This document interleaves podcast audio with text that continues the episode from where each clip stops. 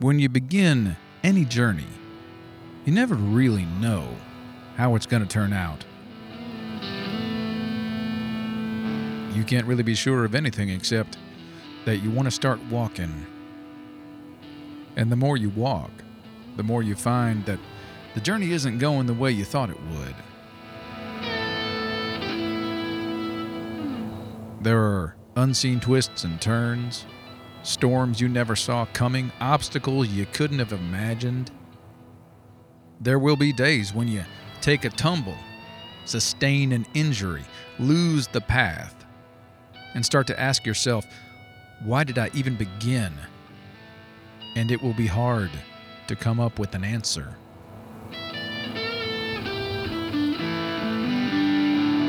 But take it from a fellow sojourner when you steel your nerves, grit your teeth, and keep on walking in spite of everything, you'll find yourself standing on a summit, looking back over the path you've traveled, and realizing that every pain, big and small, was worth it.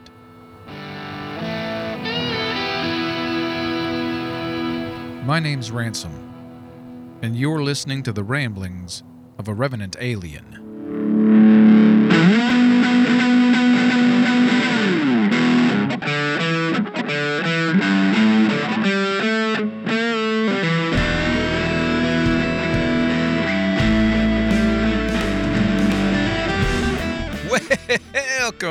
Welcome, welcome, to the Double RA. If this is your first time hearing this show, I gotta tell you, you picked a good one. Come on along with me as we wander down trails of the mind, exploring wisdom, wit, and wonder, all accompanied by some sweet and spicy strains of blues guitar by yours truly. Whether it's a bright, beautiful day for you or a dark and lonely night, I hope you find a refuge here, a place where you can let your guard down and let some truth in. I hope you find some light to take with you on your journey. And if so, hold it high and pass it on. It's been a bit of a month for me, my friends. I had a cold that just would not quit. It just hung on till the bitter end and kept my voice sounding, well, too awful to record and I started to wonder if I'd be able to finish something in time to get it to you. But as I said up top, sometimes unexpected turns can come and then inspire great ideas that you look back on and say, man, that was the perfect thing for that moment. I got this idea that it would be kind of fun to take a look back at where we've come from here at the Double RA, to listen back to a few stories from season one, when the accent was strong, and except for the interviews, where I wrote the heck out of everything. The production value needed a lot of improvement, and the format of the show was still finding its way, but despite all the flaws, I have a great love for those tentative first steps that began the journey that brought us to now, and I thought it'd be fun to string a few of them together and just let those of you who might have missed them hear what you missed and maybe inspire you to go back and take another listen. After all, good thoughts are good thoughts and worth mulling over, even when imperfectly presented. So sit back, relax, grab that bold drink, and uh, follow me into the past.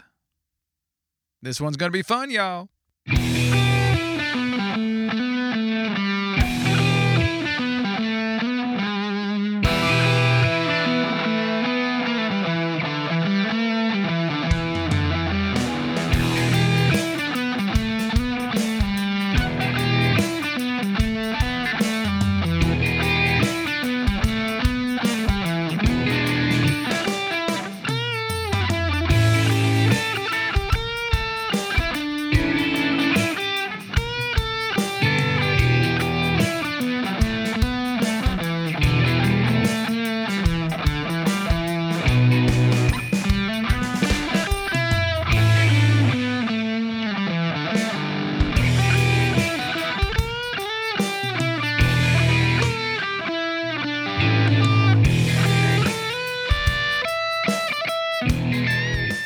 For those of you that might have missed it, my pilot episode was called Burn the Ships. Listen through this segment, and you'll understand why. This red hot and smoking pilot episode is called Burn the Ships. For those of you who don't know what that means, allow me to explain. In the early 1500s, a conquistador named Hernan Cortez landed on the eastern coast of what is now Mexico, determined to make a conquest of the Aztec Empire. Not a noble goal by any means, and I'm not holding Cortez up as any kind of moral model for living, but he did do one thing that, I think, provides a useful lesson. You see, amid all the political jockeying with the Spanish government of Cuba and potential mutineers among his crew, Cortez knew he had to do something positively apocalyptic to maintain his course. So, before those mutineers could strike, steal a boat, and return to Cuba, Cortez burned his ships. He cut himself off from escape, from any kind of way back. He and his men were now committed to the path in front of them, come hell or high water, because it was that or die. Again, I'm not endorsing conquest, and certainly not the kind undertaken by the Spanish of that epoch, but I must say, I do see the wisdom in destroying your out, of slicing up your safety net, of saying, either I do this and succeed, or I die in the attempt. Whatever die might mean. Might mean utter failure. It might mean humiliation. But there are things we'll never be able to accomplish unless we have no choice but to go forward.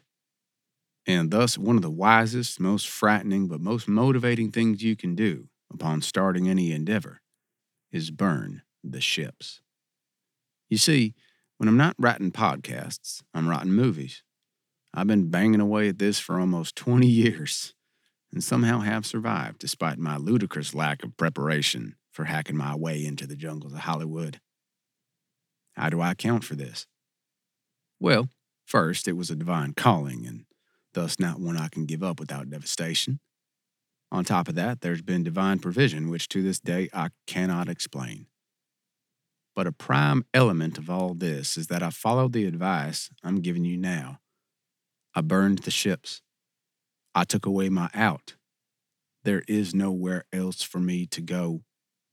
I have been called here, and whatever it looks like, this is the mission I'm on. I found my hill to die on and planted my flag. Come hell or high water, this is where you'll find me.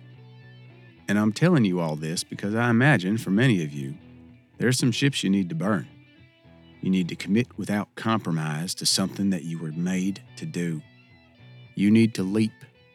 You need to start. And screw all the reasons why not. Burn the ships, my friends. There are adventures you'll never experience until you do. Did you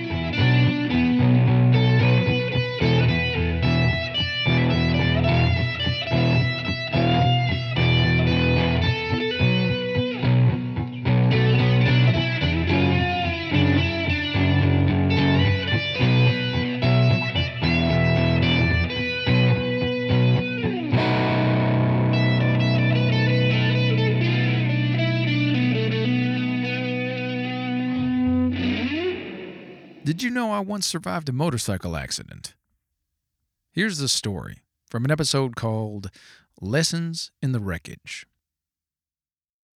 So, what exactly is my fascination with wreckage, you ask?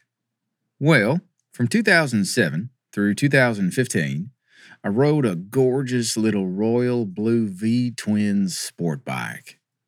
Moderate sized, with manageable torque, but uh, that baby had a good dose of get up and go.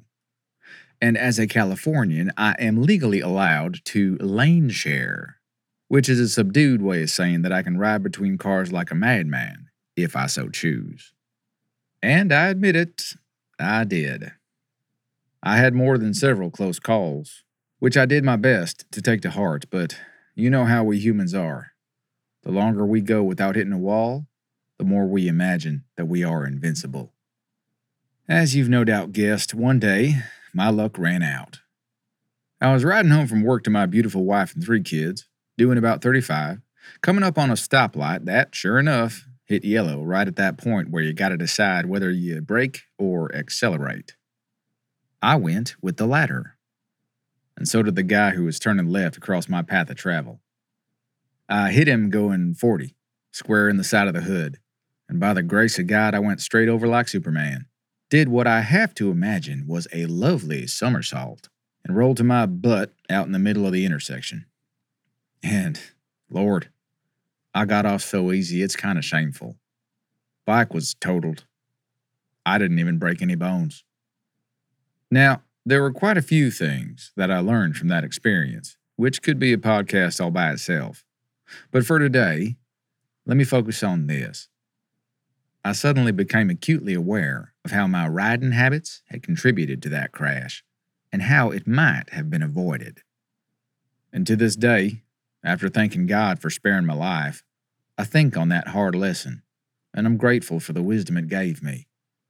And that's where we'll be rambling today, taking a look at common failures and collisions we all tend to make, and mulling the hard truths that they impress upon us. Hopefully, by doing that, we can avoid the accidents the next time they appear in front of us. I hope so, anyway. So buckle up. Let's get out on the road and see what we can see.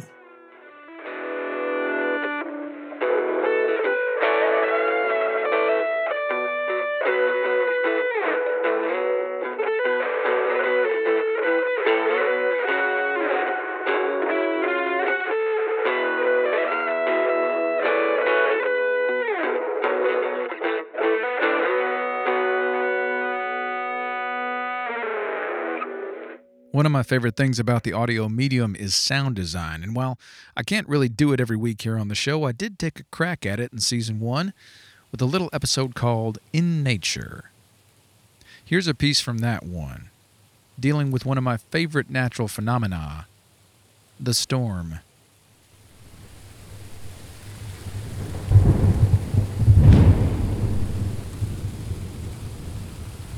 Is there anything more awe inspiring than a storm? To see the angry clouds spit lightning, to hear the appalling crash of thunder, so loud your eardrums buzz. To stand before the whirlwind and feel as if you are looking into the heart of some ferocious, raging beast. It's electric. It's frightening and it makes me feel so alive. It's drama, you see. It's a glorious interruption of our humdrum lives. A storm is a symphony. It opens with a tiny overture of wind, raindrops, and distant lightning, building into movements and climaxes of hard rain and rumbling thunder, like some great behemoth is driving a hammer down onto an anvil. I empathize with ancient cultures that saw gods in these storms, divine forces of wrath and destruction. How can you not? I'm sure even the most skeptical person alive still feels a thrill when they see a colossal, implacable force of nature roiling in front of them. Why do storms strike so deep into our soul? The dry scientific explanation, I think, is that our lizard brain sees an all pervasive threat and wants to hide.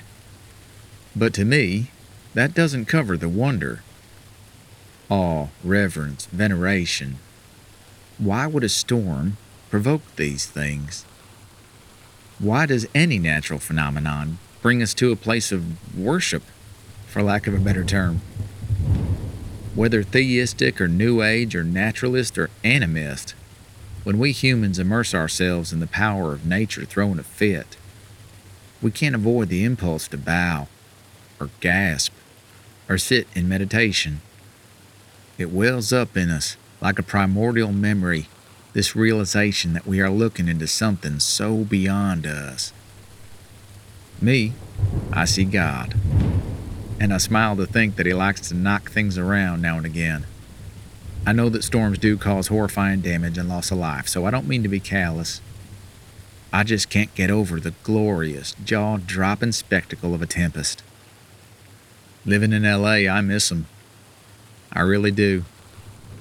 If I didn't have a compelling reason to be here, I'd move back to the Midwest, buy a house out in the country with a nice strong storm cellar, hang my wind chimes, and enjoy the show. A good storm is a soul nourishing thing. Wherever you are, I hope you get to enjoy one soon. May you sit back in awe and marvel at the drama as it unfolds.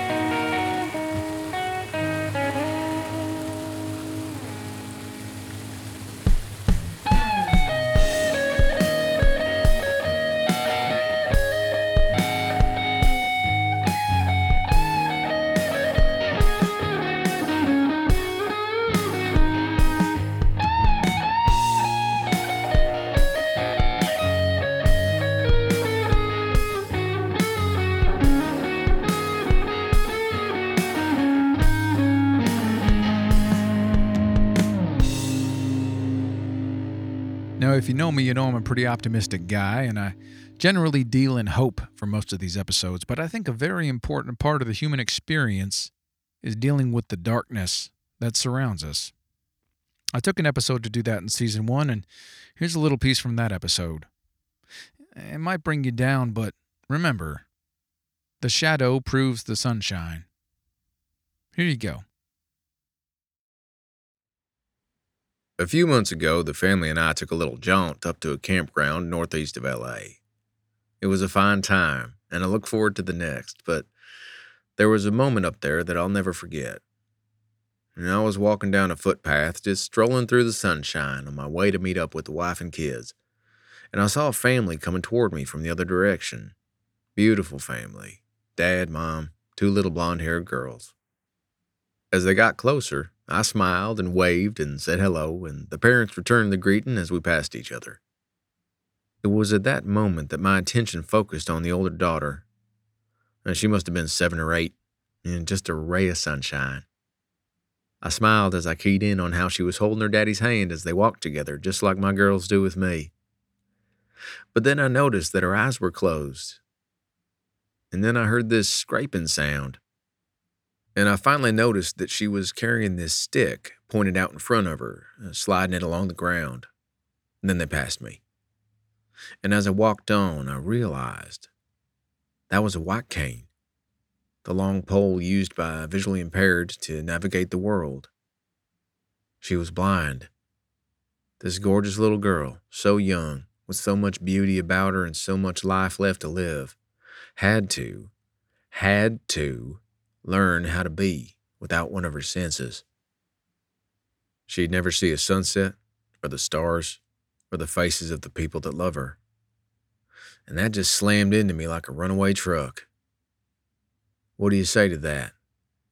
As a parent, how do you ever move past the grief? Why do millions upon millions of children suffer? Why doesn't somebody do something? Why doesn't God stop it? There's a range of answers I could give in this moment, and in other episodes, I've done so, but here, I just want to let that question sink in and sober us up. See, we live in a world where so, so many are born into suffering, in body or circumstance or both. And for many, that will never change. They will live and suffer and die. And that is appalling. That is what hope has to contend with. Let's not pretend otherwise or sugarcoat the harrowing dilemma we find ourselves in. Don't you see it? The darkness covers us like a shroud, and we don't seem to be able to dispel it. Remember that. Okay?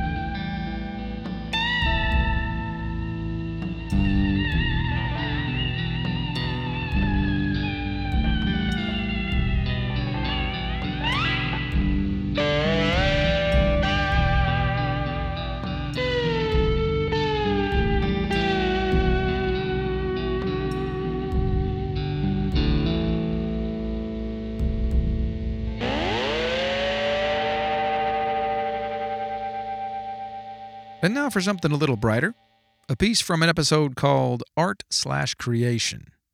A reminder that the best way for you to create is your way. Take a listen. Now, even as I motion toward all these other successful creators, I want to make a point that I rarely hear made. When it comes to your creation, the how is ultimately up to you. Don't get lost in method books. You don't have to follow anyone else's system. Ain't no flawless formula, no paint by numbers, win the jackpot procedure when it comes to artistry. There are tried and true techniques, sure, especially if you're creating in a field where technical proficiency and accuracy is a must. But even then, how you order and combine and evolve those techniques must be authentic to you. Because creation is alchemy. It is a summoning of hidden things, the closest thing to bringing something out of nothing that humans ever experience. And what we create and how we create inevitably flows from who we are. Thus, we must each find our own way, our own regimen, our own touch points, our own process, our own voice. And if anyone tells you that their method is the method you have to use exactly to create, chances are they are either irredeemably pompous, thoroughly ignorant, a hack, a con artist, or something equally unhelpful. Not that they have nothing to say. Their analysis of finished works can be useful fodder for how to think of your work. Potentially tools for helping you find your way out of a corner. But that's it. They are simply things that have worked for other people. Chances are low that they'll be exactly what you need. But what you need is already in you. Nothing wrong with looking elsewhere for some direction. Influences are helpful, illuminating, and energizing. But ultimately, you're going to have to make your own thing your own way. And that's good. It means you'll make things that are true to you. And those are the most valuable things you can give the world. Because no one else but you can make them. And if you don't make them, they'll never exist and we'll all be the worse for it. Don't get bogged down in finding the right way. Find your way and get to work.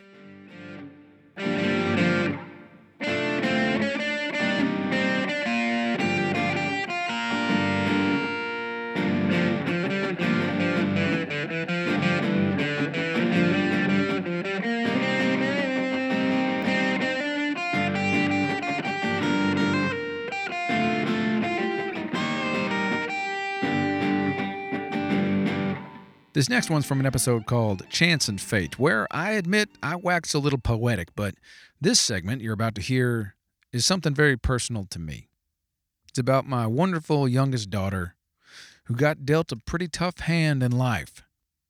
And yet the way she plays it inspires me to no end. Check it out. The other day, in between a couple of doctor's appointments down in Hollywood, I found myself sitting in a cafe inside the hospital where all three of my children were born. It was a strange moment, and not only because I was nearly the only person around not in scrubs. It was strange because of the heavy train of thought rolling through my mind, even as the bright sun shone in from outside. You see, about eight years ago, our youngest came into this life with a set of challenges that would bring most of us able bodied grown ups to our knees. And this little girl got him right out of the gate. She was ushered into a war without any choice, given hurdles to clear before she could walk, with more on the way. Many a time I'm overcome by that thought. Why do we get the cards we get? Why do some of us get aces and some of us don't even get a full hand?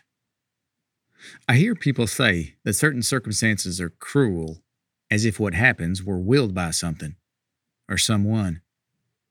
Cruelty, after all, requires an actor with a cruel intention. I wonder if the people that use that language actually think that there's a sadistic force out there twisting the dials. Maybe they're just being poetic. I, on the other hand, actually do believe there's a sovereign hand at the till, which makes the seemingly arbitrary pain of my child so much harder to understand. Is there really a higher good here that's worth all this? I have to believe there is. But let me tell you, doing that is not easy. But it does give you the strength to do what you have to. After all, we all have to play the hand we're dealt, whether there's a point or not. Here we are. If we fold, it's over. We'll never know what could have been.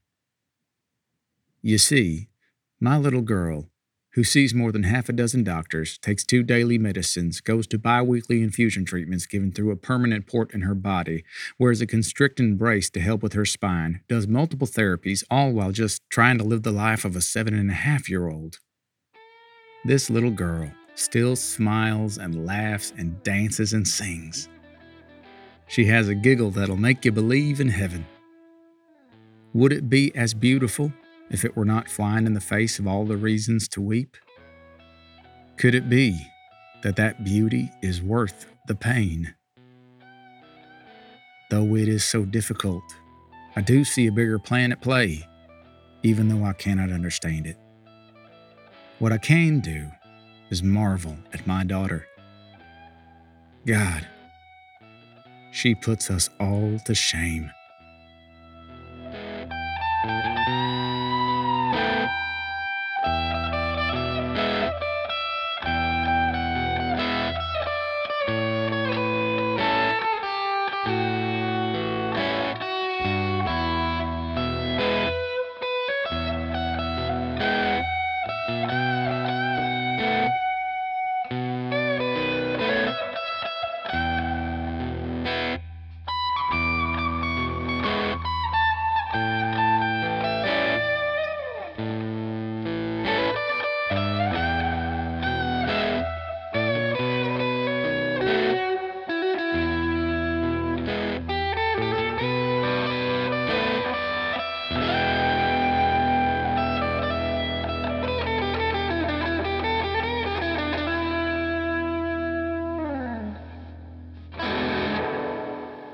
Now, I know this show is called The Ramblings of a Revenant Alien, but every now and again I will go on a rant, and that's what this next section is.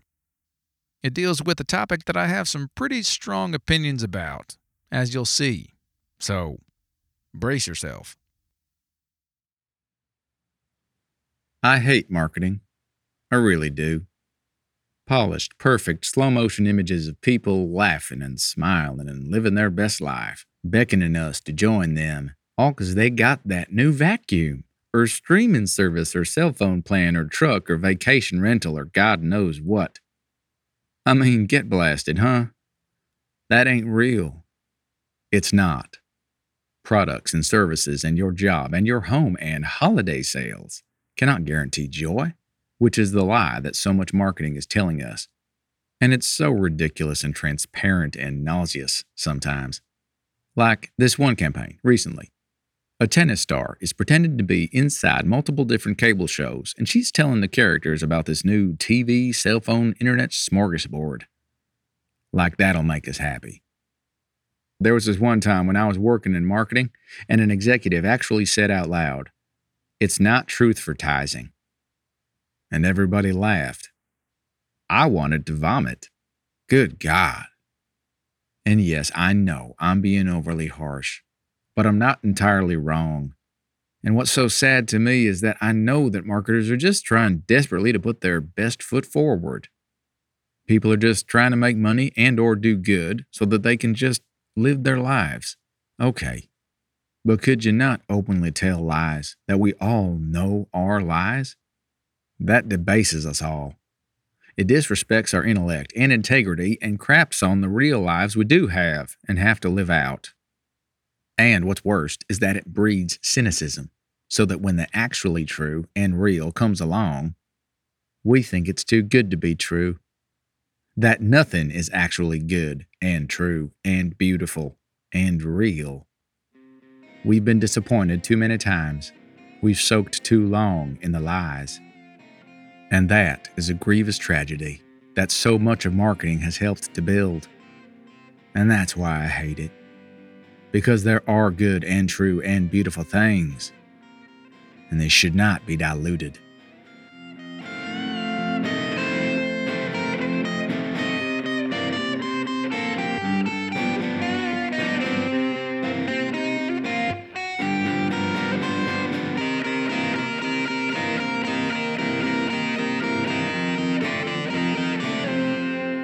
One last look back to wrap it up. From an episode called Black Sheep, an encouraging reminder. If you feel like an outcast, don't despair. You are not alone.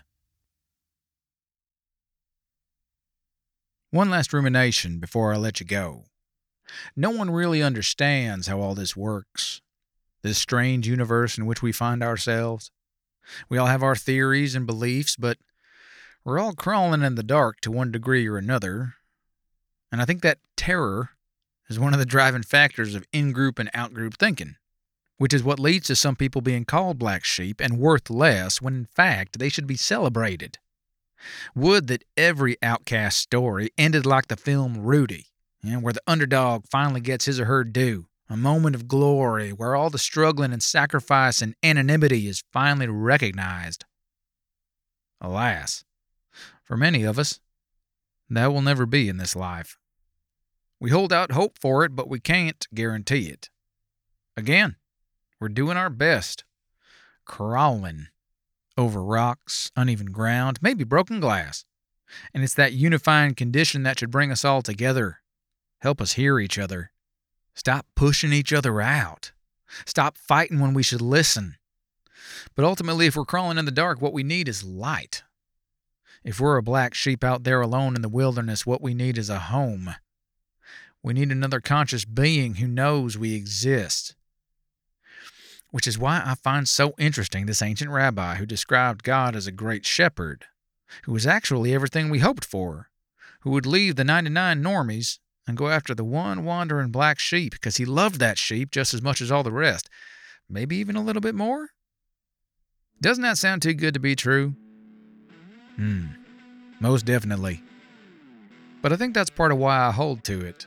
It's an ideal that seems to me to come from outside the human capacity.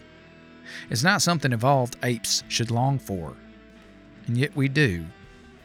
And knowing we all share that wish, especially the outcasts, I hope we can all be a little more open hearted when possible. And I gotta tell you, I think, I know, it is possible because we're all just black sheep. We're all just looking for our way home.